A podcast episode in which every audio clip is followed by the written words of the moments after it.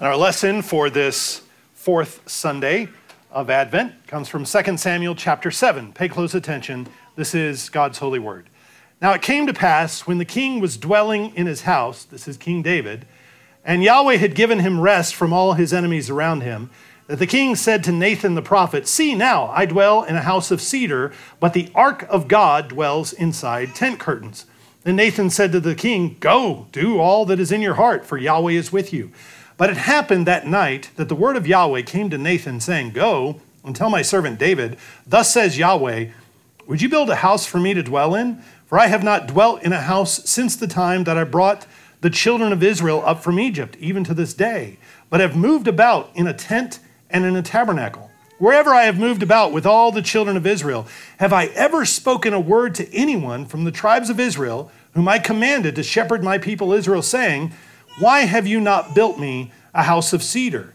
Now, therefore, thus you shall say to my servant David, Thus says Yahweh of hosts, I took you from the sheepfold, from following the sheep, to be ruler over my people, over Israel. And I've been with you wherever you have gone, and have cut off all your enemies from before you, and have made you a great name, like the name of the great men who are on the earth. Moreover, I will appoint a place for my people Israel, and will plant them, that they may dwell in a place of their own, and move no more, nor shall the sons of wickedness oppress them any more as previously. Since the time that I commanded judges to be over my people Israel, and have caused you to rest from all your enemies. Also, Yahweh tells you that he will make you a house. Thus far, the reading of God's word. Let's give thanks together. Father in heaven, we thank you for your word, and we pray that your spirit, who has inspired this word, your spirit, who has preserved this word, would now lead us into understanding and right application of this word. So, Father, fill me with your spirit as I deliver this. Fill us all with your spirit that we might hear. Deliver us from every distraction, from every unhelpful thought. In Jesus' name, amen. amen. Many secular Christmas songs put a lot of effort into manufacturing nostalgia for a place called home. We, we, could list many of these. There's no place like home for the holidays, or I'll be home for Christmas. There are other Christmas songs, secular songs, they don't have home in the title, but they still conjure images of, of sweet Christmases of years past. White Christmas paints a picture of a simpler time uh, Christmases of my childhood, just like the ones I used to know. Nat King Cole sings about folks dressed up like Eskimos, turkey and mistletoe, toys and cold noses. These songs share a collection of images from a simpler time that evoke memories of the safety and the comfort and the peace of a happy family and happy home. Uh, there's another one, Please Come Home for Christmas that makes these bold promises. There are all these pledges in this song. There will be no sorrow, there will be no grief, there will be no pain if only you come home for Christmas. And all these songs carry us by way of our imagination to a place, a, a mental image of a place where we have taken rest from our work, we put our feet up next to a roaring fire, we have a nice hot beverage in our hands. Our children, wearing footed pajamas, are playing peacefully with their artisanally crafted wooden toys that don't need batteries. Uh, there's Christmas music playing on the record player, and we look out the window to see snow softly falling outside. That is the image that's conjured by all of these songs. Now, for some of you, these songs may call you back to actual memories of actual real Christmases that were very similar to the ones that are described.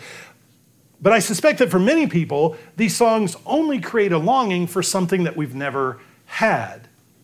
Did anyone really grow up having chestnuts roasting on an open fire? Is that something your dads did? I don't know about you, but it's not something I ever, I ever had. And, and so we have these images of things that never really existed, that really weren't, weren't a thing. Uh, I, I never had figgy pudding either. I don't know what that is either. But our lesson for this fourth Sunday of Advent is a song that points us to a different home, not a home of sentimental fantasy, not a home of Norman Rockwell nostalgia, but it, it creates a longing for our true home, the house that God is building for his people, the house that God is building with his people. It's a house made up of his people that God has promised to build. And he makes this promise to David. It's the promise that the angel told Mary about in the gospel reading this morning. It's the promise that we sang in Psalm 89 just a few minutes ago. This promise that God would build David a house, and out of that house would come a Savior. So in 2 Samuel 7, we open this chapter. Of course, whenever we do this, we're jumping into the middle of a story, we're, we're jumping midstream. But we find David at rest. He's king in Jerusalem, he's dwelling in a safe, warm house. For the very uh, first time in a long time, the land has rest from warfare. David has taken the city of Jerusalem from the Jebusites, and with that action, he has effectively formally ended the conquest of the land that began all the way back with Joshua. So the city of Jerusalem has been won. It's been secured. Heathen tribes and heathen territories that had gone unconquered in the land of promise all these years, these tribes have now been subdued. And so David hangs up his war bow. He lights a fire in his fireplace. He puts his feet up and he looks out the window and observes that while he enjoys all of this luxury, all of this comfort and peace, that the house of the Lord is looking pretty shabby by comparison to what he enjoys in his palace. So he determines that the best thing that he can do, the best thing that he could do to pay the Lord back for all of these blessings is to build the Lord a house. And this seems very reasonable, of course. This is what you do when the Lord has given you victory and when you've spoiled your enemies. You build a house. This theme is throughout the scriptures. We win a victory over our enemies, we take their plunder, and we build a house. Whenever Yahweh defeats his enemies, there is a house built out of the plunder. There's a sanctuary where God rests as his throne. He, God lights a fire on the altar, and there God enjoys the fellowship and the communion of his people uh, Peter referred to this last week in his sermon. The Lord delivered Abraham from his enemies, and he transferred the wealth of these pagan kings to Abraham. And Abraham takes the wealth, and, he, and his house is established. Abraham's house is built, and he, Abraham goes through the land building, building altars. It's in seed form with Abraham, it comes in a fuller sense with the Exodus. After the Exodus, the spoils of Egypt go to build the tabernacle. And there, God lights a fire on the altar, and God tabernacles with his people. He dwells with his people. He moves with his people in the wilderness in the tabernacle. Much later, after the Babylonian captivity, the Persian king Cyrus sends his riches and sends his resources with the priests and the Levites to go rebuild the temple and the city, go relight the fire on the altar, restore the city and restore the temple in Jerusalem. All of these events point us ultimately to Jesus, who defeats Satan and his armies at the cross. And then, and then in the resurrection victory of our Savior, he plunders Satan's kingdom and he builds a new temple, which is the church. He lights a fire on Pentecost, and then he sits and he drinks wine with his bride. All of these stories point ultimately to the work of Jesus. David gets this. David understands. David is a master theologian. You read the Psalms and you see he has a handle on who the Lord is and, and what pleases God and, and how to pray and how to worship and how to seek God's good pleasure. So David is a master theologian and he knows what comes next. All the enemies are defeated, all the plunder is accumulated. On top of this, David knows Deuteronomy 12. Now, I'd love to read the whole thing, but I'm just going to cherry pick a few verses from Deuteronomy 12 because way back in Moses' day, uh, God said, This is what's going to happen. You're going to defeat all your enemies, and then it's going to be time to build a house, to designate a place where you worship me. In Deuteronomy 12, uh, these are the statutes and judgments which you shall be careful to observe in the land which Yahweh, God of your fathers, is giving you to possess all the days that you live on the earth you shall utterly destroy all the places where the nations which you shall dispossess serve their gods, on the high mountains, on the hills, and under every green tree. Okay, check. David's done that. That's, that's happened. And you shall destroy their altars, break their sacred pillars, burn their wooden images with fire. You shall cut down the carved images of their gods and destroy their names from their place. Okay, that's, that's done. You shall not worship Yahweh your God with such things, but you shall seek the place where Yahweh your God chooses out of all of your tribes to put his name for his dwelling place, and there you shall go. So there is to be a dwelling place. And if we read further in Deuteronomy 12, we see that the Lord says, I don't want you, when this time comes, I don't want every man building his own altar under every tree. I want there to be one central place where worship is directed in an orderly way by my Levites. I want it done the way that I want it done, and I want there to be a place where worship happens. So, David knows this. David knows Deuteronomy chapter 12. All the enemies are subdued. And this is the time, David thinks, where the Lord is about to designate a place, a special place, where worship is to happen in an organized way and according to the prescribed way that the Lord had, had given them. So David knows that this is supposed to happen, and presently things are in disarray. For, for many years, all the way back to the time of Eli the priest, when Samuel was a very young boy. Remember, the old prophet Samuel is the one who anoints David as king when David is a young man. So when Samuel was a young boy, that's how many years ago it's been since we've had a functioning tabernacle in Israel. When Samuel was very young, the tabernacle was torn in two. Remember when the Israelite army took the Ark of the Covenant out of the most holy place and they took it out and they used it as a good luck charm in their battle with the Philistines. And what happened was the Philistines took the Ark of the Covenant. They, they plundered it and they took it and put it into the temple of their God. And of course, that brings the Philistines all kinds of trouble and sickness and heartache. And um, the, the statue of Dagon falls down and is broken. And eventually, the Philistines send it back to Israel, but it doesn't go back into the tabernacle. It doesn't. For all of these decades, the Ark of the Covenant has been in one place, and the, and the altar has been in a different place. The, the tabernacle has been divided. There have been two separate locations. David wants to bring them together. This is good and this is right. It's good to bring them back together. It's also good to desire that the house of the Lord be a beautifully ornate, well maintained place. You don't want your house of worship to look worse than the house where you live. You, you want to take better care of the Lord's house than you do your own. So if you, if you live in a mansion and worship in a rundown shed, it's easy to see where your priorities are. Later on in the book of Haggai, after the Babylonian captivity, when the people start the building of the temple, but then they give up, they get the foundation laid, and then they go away because of discouragement and various reasons, and there's, there's weeds and grass growing on the, on the temple mound the prophet Haggai comes along and he says, How long will you dwell in your paneled houses? You've got all these fine homes that you built for, your, for yourself. How long will you dwell in your paneled houses while the house of the Lord lies in ruins? That's essentially the same thing that David is observing here. Here I am in this nice house, and the Lord's house is torn in two. So David is convinced that it's time to build the Lord's house, and he runs it by his friend Nathan the prophet who responds this way in verse 3. Nathan says to the king, Go, do all that is in your heart, for Yahweh is with you. David seeks good counsel from the prophet, and Nathan agrees with David, Hey, I think, I think you're right. Have at it. Let's go. Let's get this started.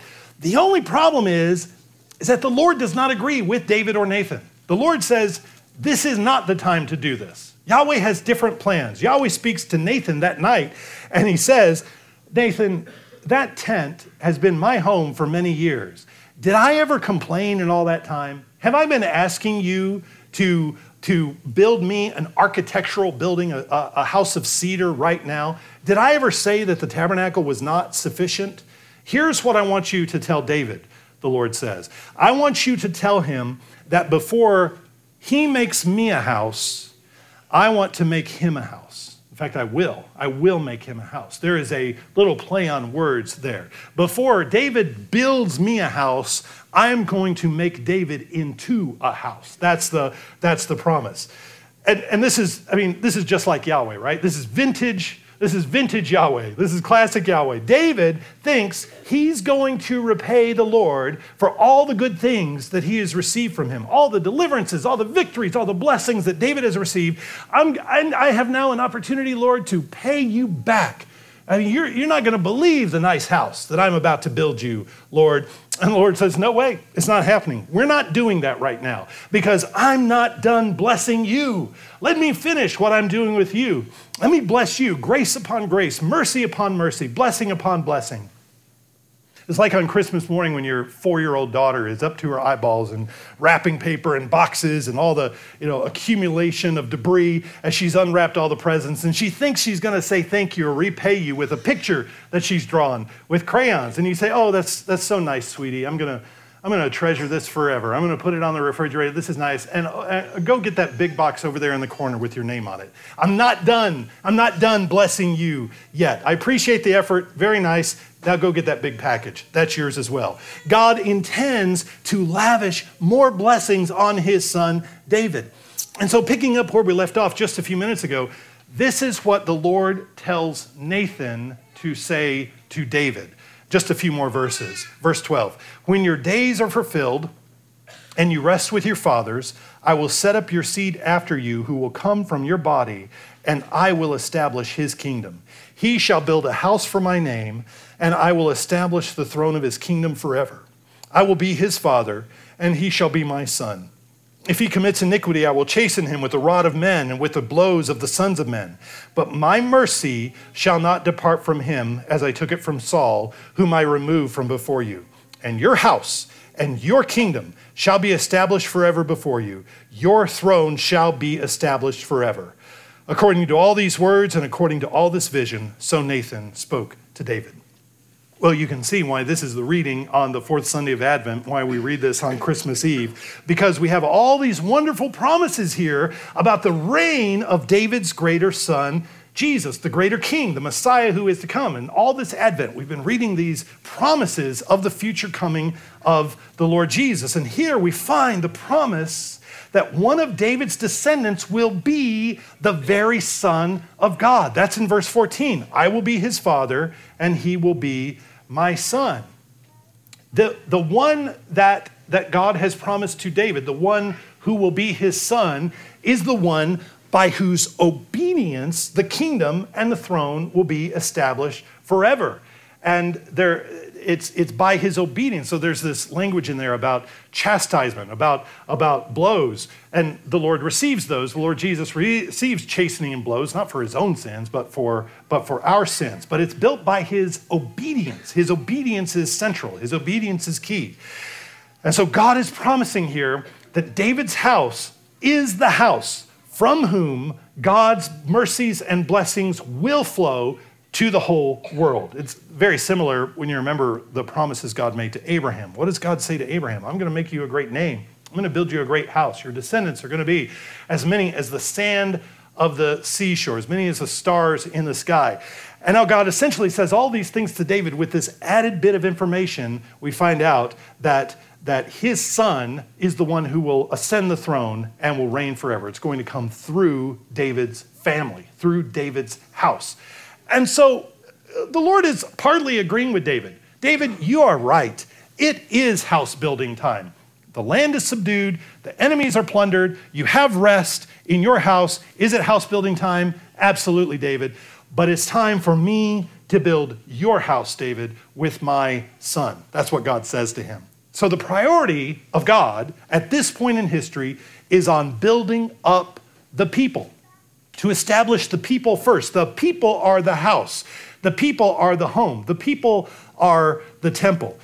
You get to the physical architecture later, but the people are the house. Now, what, what is a temple anyway? Let's think for just a minute about David's desires and what Solomon actually ends up doing when building the temple. The temple is a house or a dwelling place for God. God dwells with his people at his house.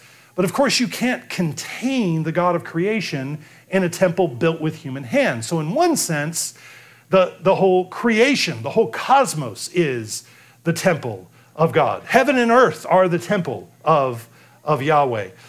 So, in one sense, all of creation is his temple, but in a more particular sense, very often he refers to his people as the temple.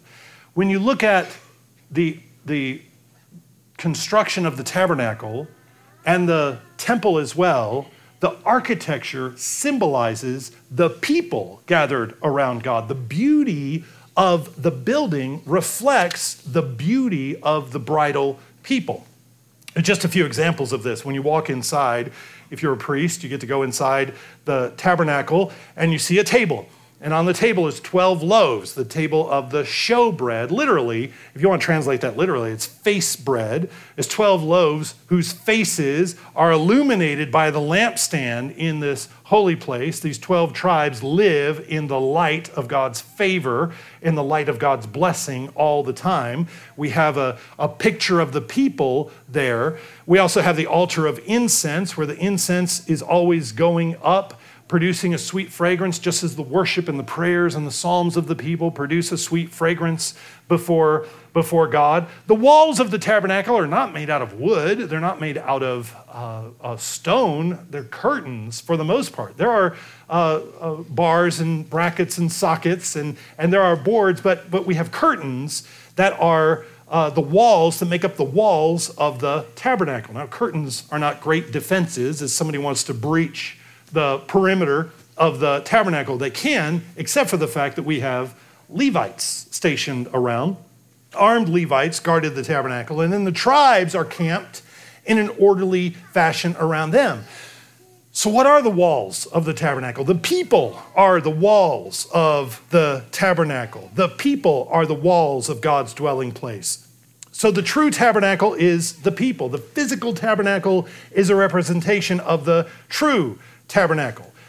The, the, the temple in which God's glory rests is Israel. And then specifically, one Israelite in particular. What did Jesus say? He said, Destroy this temple and I'll raise it up. And, and they thought he was talking about the building. He was talking about himself. He is the temple. Jesus is both son and temple, he's both son and house. Uh, the Lord loves to mix metaphors, right? Jesus is the high priest, he's also the sacrifice. He is the son and he is the house. Now, what the Lord is teaching David here is that the temple that, that Yahweh is focused on building right now at this time in history is the people. The physical stone temple will come later. That's only a representation of the true temple. And that building will be temporary. It'll be torn down, it'll be replaced by another one, and that one will be torn down. The people are eternal. And so the reason that God is saying no right now to the stone temple is because he wants them to see that the real construction effort going on right now is to build themselves. Now, we're, we're familiar with this language in the New Testament. We see this um, in the New Testament in 1 Corinthians chapter 3, where um, we read that uh, y'all, you all are the temple. It's second person plural, so, so it's ye in the King James. Uh, and whenever you see ye, it's, it's you all or, or y'all. You all are the temple of the Holy Spirit. But in 1 Corinthians 6, it gets super individual. Your body is the temple of the Holy Spirit. That's why you don't uh, fornicate. That's why you don't, don't sin. That's why you don't carry your, your body in, in, in wickedness, because your, your, your body is the temple of the Holy Spirit. So, both in a corporate sense, the church, and in an individual sense, we all are the temple of the Holy Spirit. Uh, in 1 Peter 2, Peter says, You are living stones built up into a spiritual house. This is so familiar to us. We know this. You've heard all your life the church is not the building, it's the people, right? But it's, it's, it's not simply a, a New Testament innovation. It's not something that just pops up in the New Testament. Like, okay, that old building's coming down, and now, for the first time in history, the people are the dwelling place of God. No, it's always been this way. This has always been true. And this is curious the way that David refers to this in the Psalms. David writes several of the Psalms of Ascent. The Psalms of Ascent are psalms that you sing as you go up to worship at God's sanctuary, as you go up to worship at God's holy place. Now, here's what's curious is that that doesn't exist when David writes the Psalms. Uh, David writes Psalm 122, which, which describes going up to the house of God. But the temple's not built yet when David sings that, when he writes that. David wrote Psalm 27, where he says, I want to meditate in the Lord's temple all my days. Well, He's not talking about the Temple of Solomon because it's not there. In Psalm 65, he says, Blessed is the man you choose and cause to approach you, that he may dwell in your courts. We shall be satisfied with the goodness of your house, of your holy temple. Now, what is he doing there? Because Moses' temple doesn't exist. Moses' tabernacle is torn apart, it's in two different places. Maybe, possibly, he's talking about the tent of meeting that, that kind of fills that space. But, but even that is, that is that God's sanctuary? Is that God's, is that God's house? If God has a house, why is he asking to build him a house here? So the, he's not talking about the tabernacle because it's torn apart. He's not talking about the temple that hasn't been built yet. So, so what, is he, what does he mean when he says, I want to dwell in your courts? I, I'm satisfied with, the, with your house, the house of your holy temple. Uh, he's referring to, he's got to be talking about what he understands and what Nathan the prophet tells him here is that the people who worship in songs and prayers and offerings, they are the house.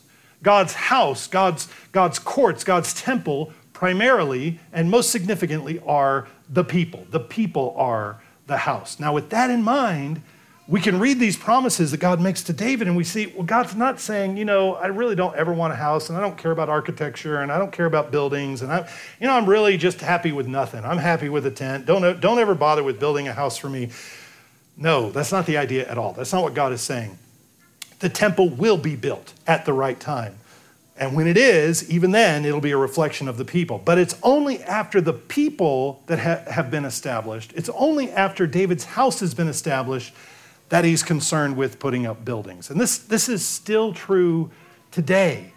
You want to start a faithful congregation, you don't start with a building. You don't start by building this magnificent uh, structure and then just hoping that people will show up in it. In fact, there are all kinds of beautiful buildings in our city, all kinds of, all kinds of beautiful buildings around here that don't have anybody in it.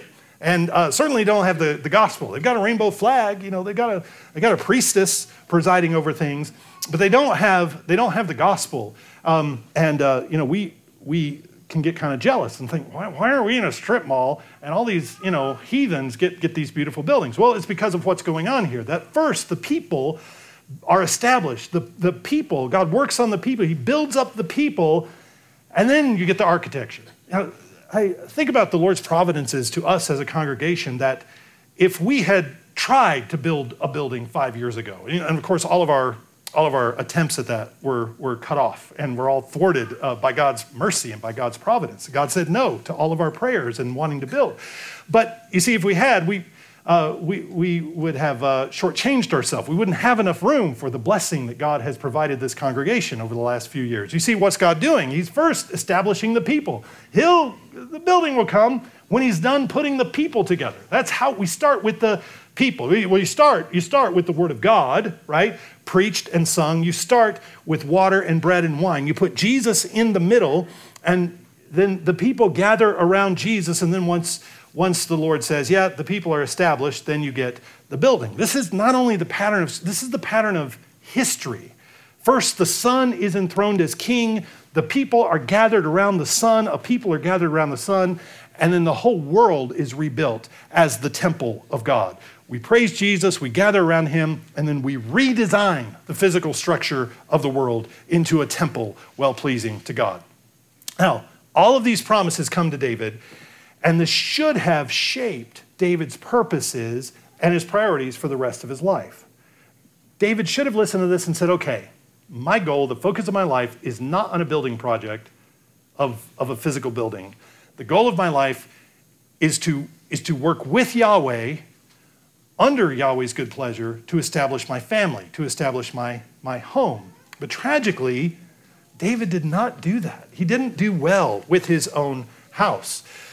Very shortly after these promises, David sinned grievously with Bathsheba. He had his neighbor put to death. And then for the rest of 2 Samuel, we read about the disintegration of David's family, tragic disintegration. Now, did God's mercies prevail over David's failures? Absolutely, but not without a great deal of suffering and heartache and sorrow. Sin has great consequences. Often, sin has irreversible consequences in this life. God is merciful, but sin still hurts. Now, I, you might have been tempted to think at various points in your life, well, look how badly David messed up. David, you know, David messed up and God was merciful to him. I never committed adultery.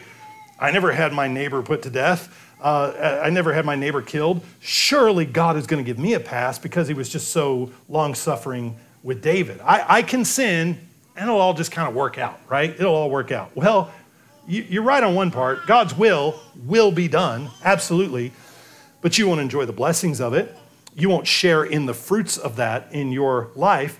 So you can either participate in God's order joyfully, obediently, with great security and great blessing, or you can watch God's will be done in spite of you while everything around you falls apart your marriage, your children, your work, everything languishes because of your wickedness and your passivity. The point is, there's, there's no loophole to obedience uh, to the Lord Jesus Christ. There's no loophole. We don't point to David or Solomon and say, well, they sinned. Why can't we get away with it? No, they, they had great consequences. And, uh, and, and, so will you.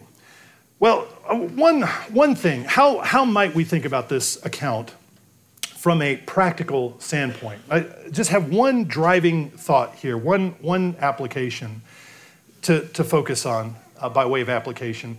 Do you see, in, in listening to this account, do you see that it is possible for you to want something that, by all accounts, by all accounts, it looks like the right thing to do, but it becomes clear through God's counsel, through God's directing and His providence through the things He blesses and the things that don't obviously have the blessing of God, does it, does it seem, uh, uh, does it become clear that there are things you want to do, but the answer is this is not the right place? It's not the right time. You're not the right person to do it. Just as He did David. David wanted a very good thing, and the Lord says, Yeah, that's great, but, but we're not doing that right now. You're not the one. You're not the one doing it. Do you see that God moves us through various seasons of life where we are equipped and called to focus our strengths and our resources in one place for a particular direction for this time because this right here this is how God is establishing our life. We want to do this thing. It looks really good, but that's it's not over there. It's here that God is establishing our life. If you look at the life of David, you see this. His life is a parable of this, of this truth. David had several phases of life with different duties and expectations at, at each stage of life. As a boy, he learned how to trust God. He learned how to defend his father's sheep from predators. And the lessons he learned there helped him in the next stage of life as a young man. He defeated Goliath. He had to submit to the wicked tyrant king Saul. He uh, had to honor Saul in spite of Saul's wickedness. And then when David becomes king himself, David has to deal with insubordinate tribes who don't recognize him as king. David has enemies inside and outside of his kingdom, and, and David has to fight as a warrior. And now, when we come to chapter 7, the land has rest, and God says, I need you to focus on something else right now. We're not going to focus on a construction project. We're going to focus on your family. Your family is the project, your house is the project. And so the same thing happens for us through, through various stages of life. Faithfulness for a toddler looks different from the fruitful living of a 10 year old or a teen or a young adult. Marriage and childbearing and our occupations bring with them different responsibilities and opportunities to bear fruit specific to each season of life. And this is how God builds our house. He builds our house by saying, No, this is what I have for you right now. This is the spouse, these are the children, this is the job, this is the work that I have for you to do. Psalm 1 talks about the godly man being, being like a tree planted by rivers of water that brings forth its fruit, not another tree's fruit. It brings forth its fruit in its season. Apples have a season, peaches have a season. There's fruit that you bear in the season for bearing that fruit. And that fruit is for the blessing of men and the glory of God. So as God establishes your house, he brings you through seasons of life, and the godly bear fruit in these seasons. You think about your life and you think about the various stages of your life. When you're young and single, there are all kinds of good things that you want. You're pining for all kinds of things to happen right away. You need to get your life figured out, get your education, get your career started, find your spouse, figure out where you're going to live.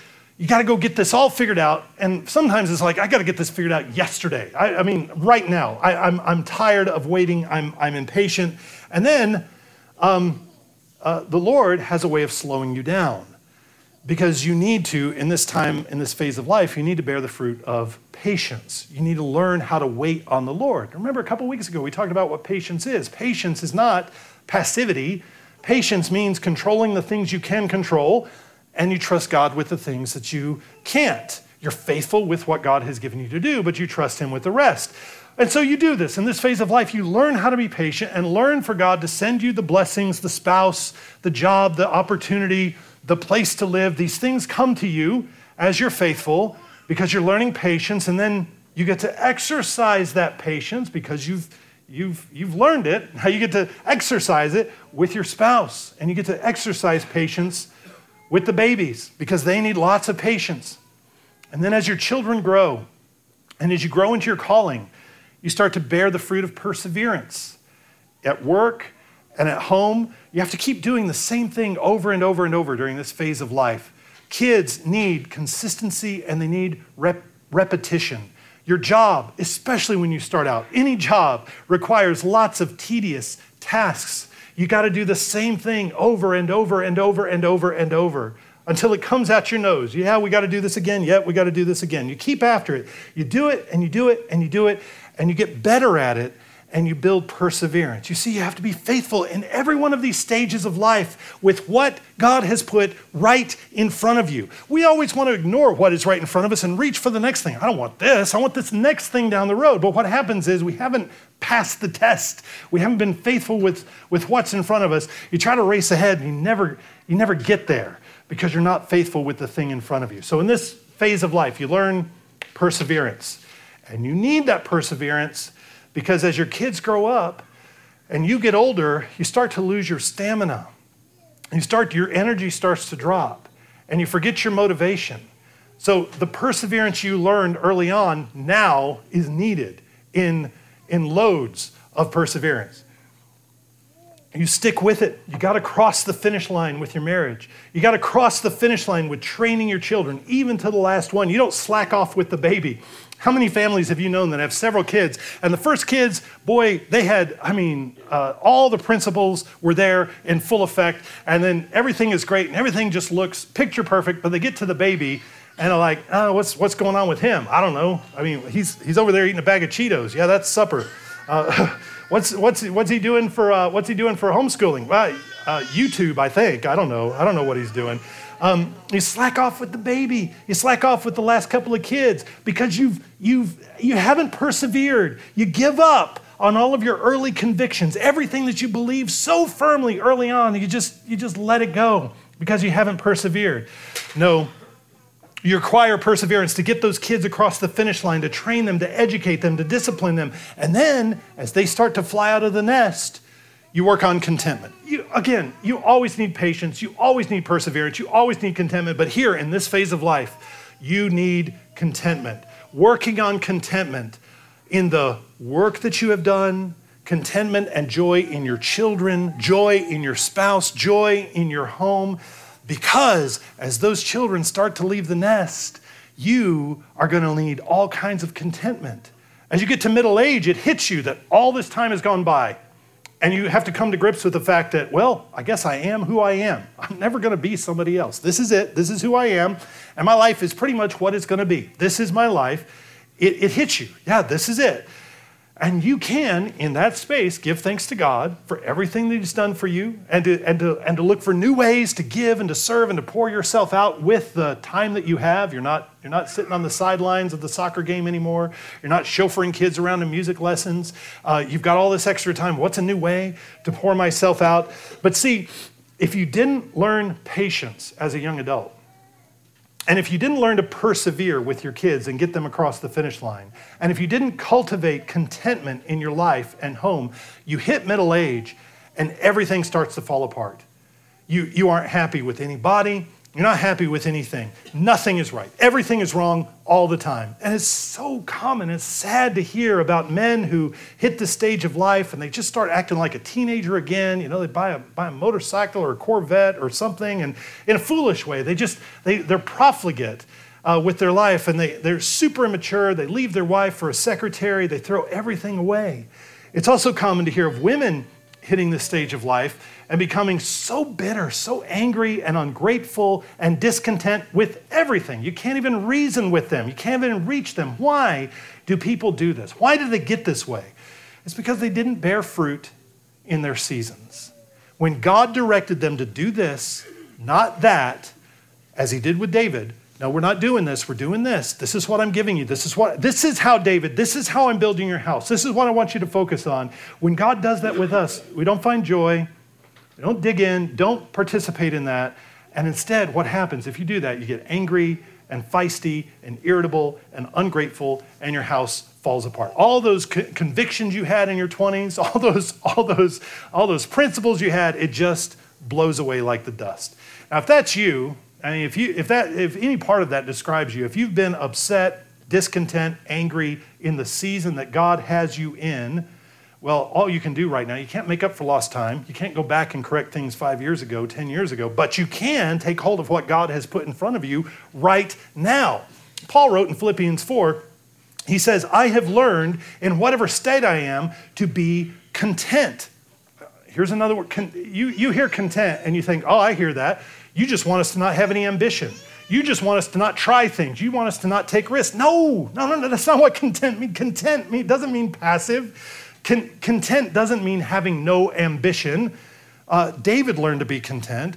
The Apostle Paul learned to be content. He says, be content. And both of those men had lots of adventure and took lots of risks. They, had, they were in life and death situations. So contentment is not boring. Contentment is not lack of ambition.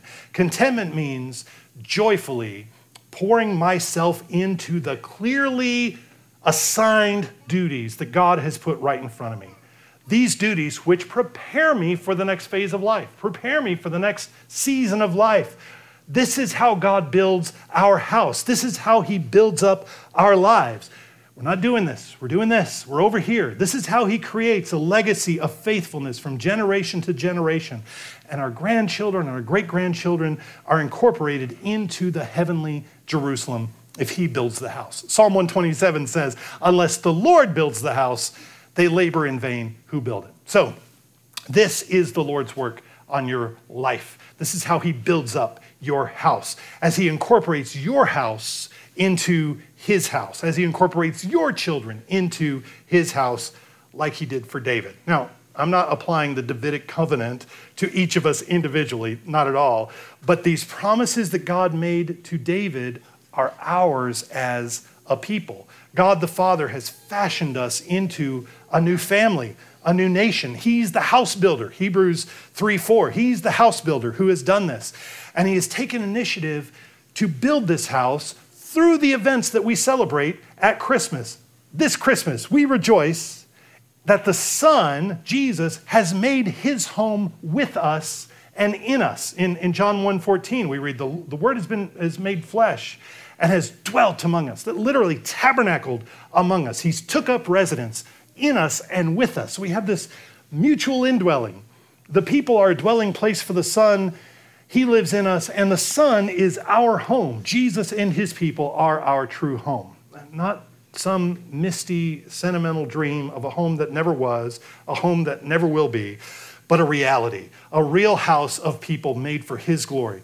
So, in this season of rejoicing, however God is building your house right now, whatever stage you're in, whatever season you're in, stop, rest, light a fire, put your feet up the Lord has given you victory over his enemies and your enemies. Rest in the work that he is doing with you and for you now. Let's pray.